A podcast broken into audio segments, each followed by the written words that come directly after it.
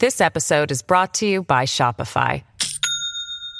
Do you have a point of sale system you can trust, or is it a real POS? You need Shopify for retail. From accepting payments to managing inventory, Shopify POS has everything you need to sell in person. Go to shopify.com slash system, all lowercase, to take your retail business to the next level today. That's shopify.com slash system. I'm Demian Bulwa. Today on Fifth and Mission, the story of the Oakland Police Department, from the Riders scandal to the recent firing of Police Chief LeRonne Armstrong. For nearly two decades, longer than any other police force, OPD has been operating under federal court oversight. That's the result of a lawsuit brought by victims of the Riders, a group of officers accused of beating and framing numerous people in West Oakland.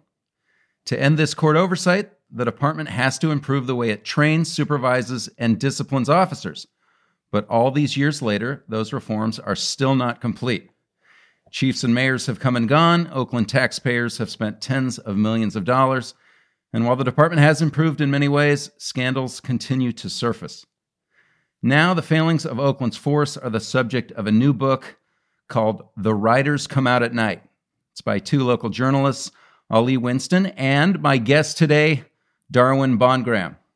BondGraham is news editor at the community centered nonprofit Oaklandside and has covered issues of police brutality and accountability for more than 20 years.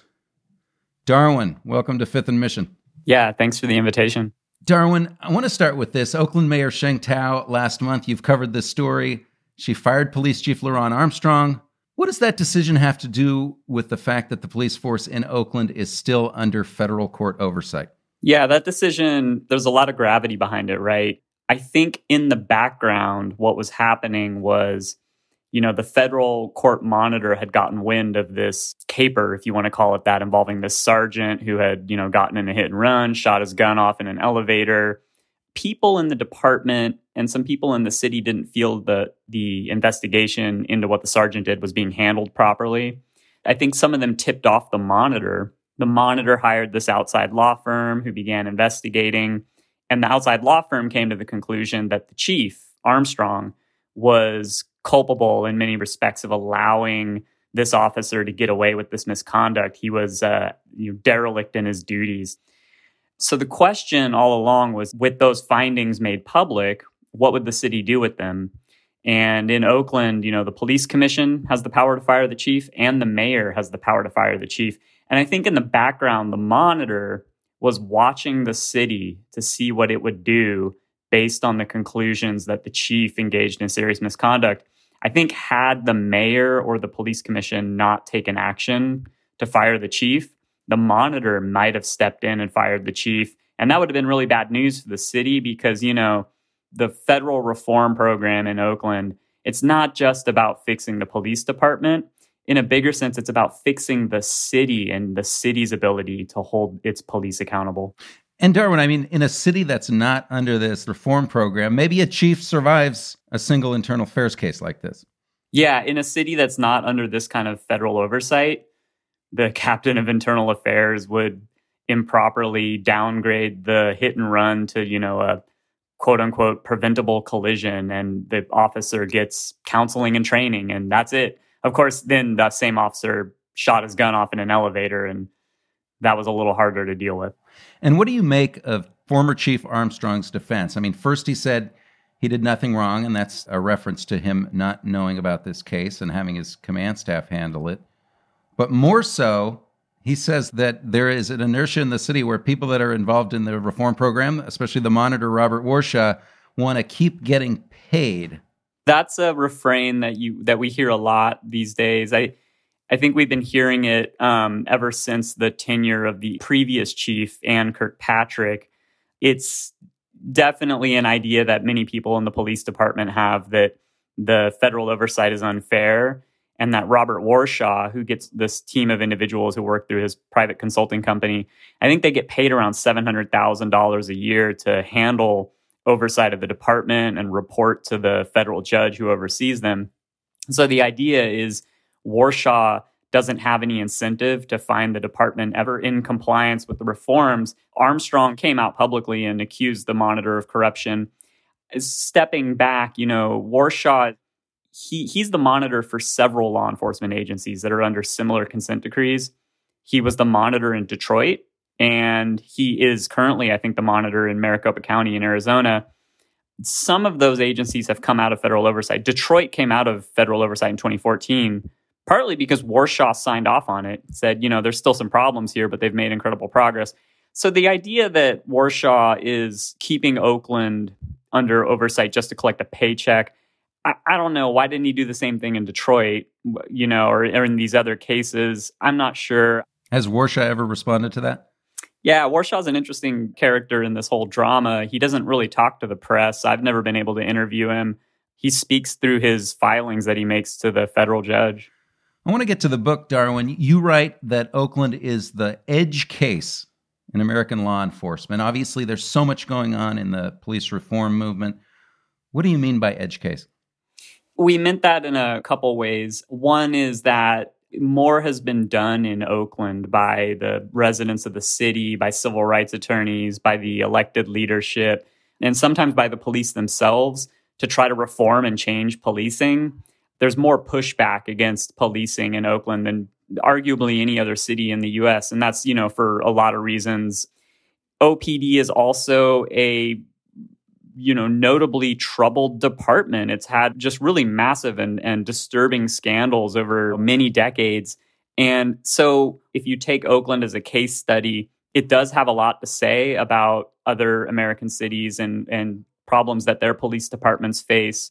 I mean, the whole theme of the book, I think, attempts to answer this question. But if you can boil it down, why do they keep failing to get out of, of court oversight?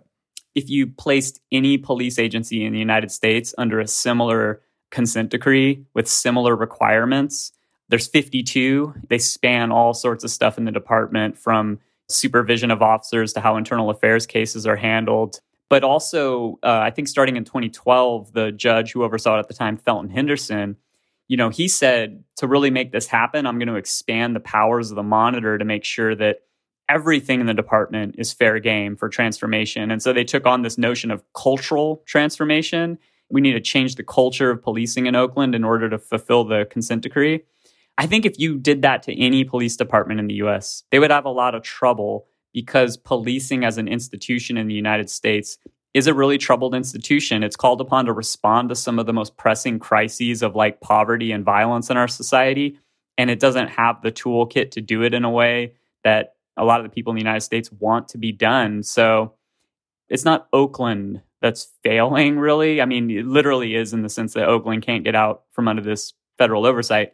But it's more a sense that, you know, the institution of policing as a whole is flawed you spend so much time talking about pendulum swings. I mean, presidents come and go, mayors come and go. The very mood of Oakland voters comes and goes. I mean, how much is that a part of what Oakland is dealing with here?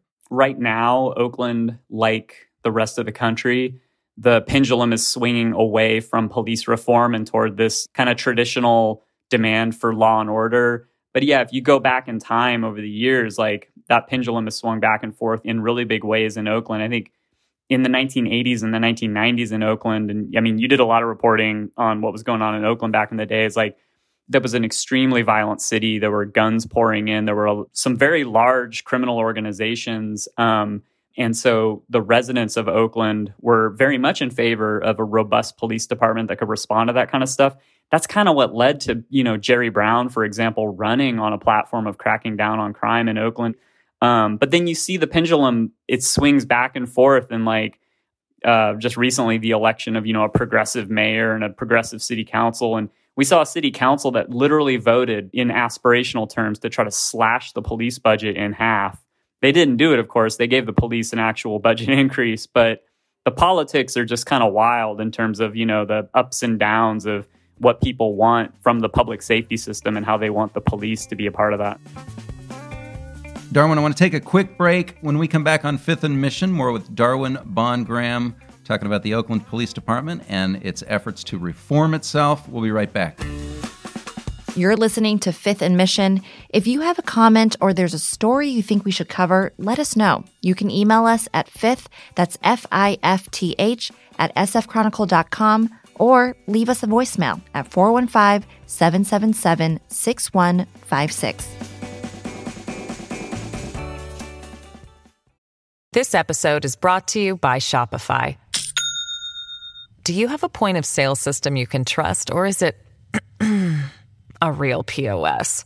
You need Shopify for retail. From accepting payments to managing inventory, Shopify POS has everything you need to sell in person. Go to shopify.com slash system, all lowercase, to take your retail business to the next level today. That's shopify.com slash system. Welcome back to Fifth and Mission. I'm Demian Bulwa. I'm joined by Darwin BondGraham. He is the news editor at Oaklandside. He is the author of The Riders Come Out at Night, a new book on OPD. Darwin, let's talk about the book. One of the central characters is named Keith Batt. He was a rookie officer who spoke out about the things he was seeing in his first days on the job. Tell us about the riders and, and who is Keith Batt? Yeah, the riders, they weren't like a specialized squad or anything. These were like patrol officers who were tasked with answering calls for service in and around Oakland, especially West Oakland. And they were the like overnight kind of shift into the early hours of the morning. But they were the types of officers who were very proactive. And in that sense, they were very popular and loved in the department. They wanted to go out there and actually like enforce the law in the way that they saw fit so they would often get together in this informal group and, you know, say, borrow one of the undercover minivans that the department had and cruise around West Oakland looking for people who they suspected were involved in the narcotics trade at the time or who might have firearms on them. And then they would jump out on these people, chase them down if they ran, and arrest them. What ended up happening was this rookie officer, Keith Batt, who had just graduated from the academy, you have to go through field training um, to become a full police officer. Yeah, it's almost impossible not to think of Training Day, the movie, when you're talking about this. It literally is Training Day. And so Keith is assigned to this field training officer, Chuck Mabanag, a very tough officer who, you know, in his own words, he views Oakland as a very dangerous place where you can't be like a police officer and not be proactive. You've got to be physical with people. You've got to know that your life is on the line and you got to protect your partners and stuff. So they're going around West Oakland. And what Keith starts observing is that the riders appear to be lying on police reports about what happened, dropping drugs on the ground and pretending to find them to then stick people with a drug possession charge. And then there's the violence. His field training officer and these other officers are just beating suspects up, oftentimes quite brutally and, and seemingly unnecessary. Keith laid it all out for internal affairs. That became the Riders' case. And so these four officers in particular, they were fired from the department. And then the Alameda County District Attorney brought criminal charges against them, put them on trial twice, I think. And those trials resulted mostly in hung juries. The juries couldn't decide whether or not the officers were guilty. I think the final trial, one of the officers, Matthew Hornung, was um, acquitted. So this story of Keith Batt, by the way, this is one of the first times he's spoken is to you guys for this book. I mean, what does it say about whistleblowers? He had to leave the department. Yeah, he had to leave the department whistleblowers in law enforcement this is this is kind of a universal story is um, once you sort of like tell on your fellow officers you're sort of expelled from the brotherhood as it were and you have a target on your back for the rest of your life. And if you stay in law enforcement it can be a pretty lonesome place. I wanted to ask you about whether you've gotten any pushback on the book. You're very tough on the police department obviously and, and the city's leaders. I imagine some might say hey this is a very tough job. Police officers in hindsight aren't always going to make perfect decisions in very dangerous circumstances. Is there a danger of overlooking how chaotic and difficult these use of force decisions can be? I think that's a fair point and a fair question. Um, policing is a very difficult job, and we live in a very violent society. It's a washing guns, and there's a lot of poverty and a lot of inequality. And so, like the sociological underpinnings that create the phenomenon we call crime guarantee that there's going to be a lot of crime in our society. And then rather than dealing with those root causes through investments in social programs and so forth, the liberal critique of policing says we invest in police, which are like a band aid. They go out and address this stuff. You know, one could tell a lot of positive stories about policing, right? When there is a heinous crime that happens, it's the police often who like have to deal with a lot of the fallout from that. They have to investigate it, figure out what happened. They've got to respond to shootings. They've got to respond to all manner of like violent crime and horrible stuff that's happening in the city. I think what Ali and I tried to do with this book and and this is this is a flaw inherent in journalism, right? We like to focus on problems because it's important that collectively we solve problems. And so our book focuses on the problem of policing and it yeah, we don't accentuate any of the positives, the good stories. We dwell almost entirely on the on the negative stuff. And so I think if people were to like pick up our book and read it and think that this is the one and only thing I need to know about policing or the one and only thing I need to know about Oakland or OPD, it would not be a complete picture. So, bringing us up to the present, there's an incredible quote at the end of the book about Keith Batt where you say he was surprised to find over the years that it was he who was scapegoated and expelled from the Brotherhood of Policing and the last chapter in the book is titled Backsliding. How would you characterize the current state of OPD? And is there hope to be found in this long journey? You know, the thing about Batt being like scapegoated, that gets to the uh, cultural issues uh, in policing. And those are really hard to solve. Like, you know, um, a consent decree can create policies. And when the department shows that it can implement those policies, it gets to check the box. But beneath the surface, if there are still some toxic and dysfunctional cultural aspects to policing, then you're always going to run into problems because once you take away the external pressure that's holding to account the police, then the worst, the sort of worst of them, like reemerges. And um, again, this is the former chief Ann Kirkpatrick. She was highly praised in many ways. She lifted the morale of the department, but objectively on paper, she caused the department to fall out of compliance with multiple key tasks in the NSA. And so there's culture and there's leadership. And those are a couple pieces of the puzzle that were sort of failing in recent years. So OPD did backslide in some pretty big ways. I mean, really bringing it up to the present, the, one of the more interesting and, and unfortunate things about the current scandal or whatever you want to call it with um, Chief Armstrong being fired is that Armstrong, up until that moment, appeared to be a good leader and sort of bringing about some of the cultural changes that are being called upon in the department, making it more diverse, being open to criticism, trying to reduce this like macho attitude where you know use of force is condoned and and secrecy and stuff so they appeared to be on the path to, you know, resolving the NSA this year.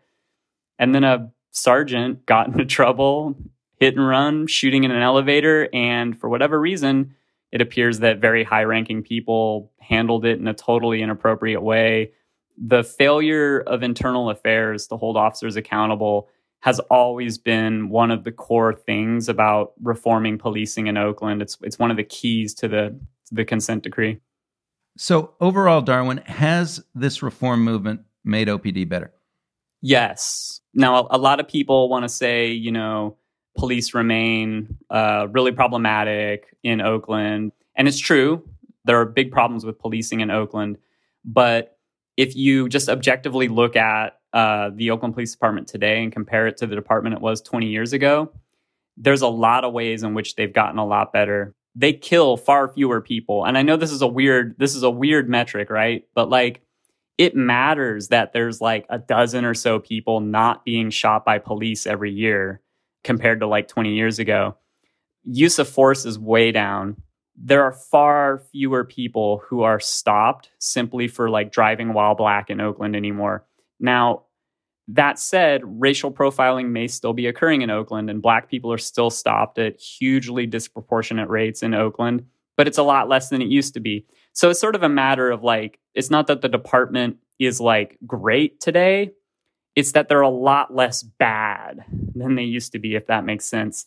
And I think recognizing that is important because the story of policing reform in Oakland isn't one where the police woke up one day and were like, let's do right, let's make this better. And it's certainly not one where the political leadership, you know, the city council never stepped in and said, we've got to do this right.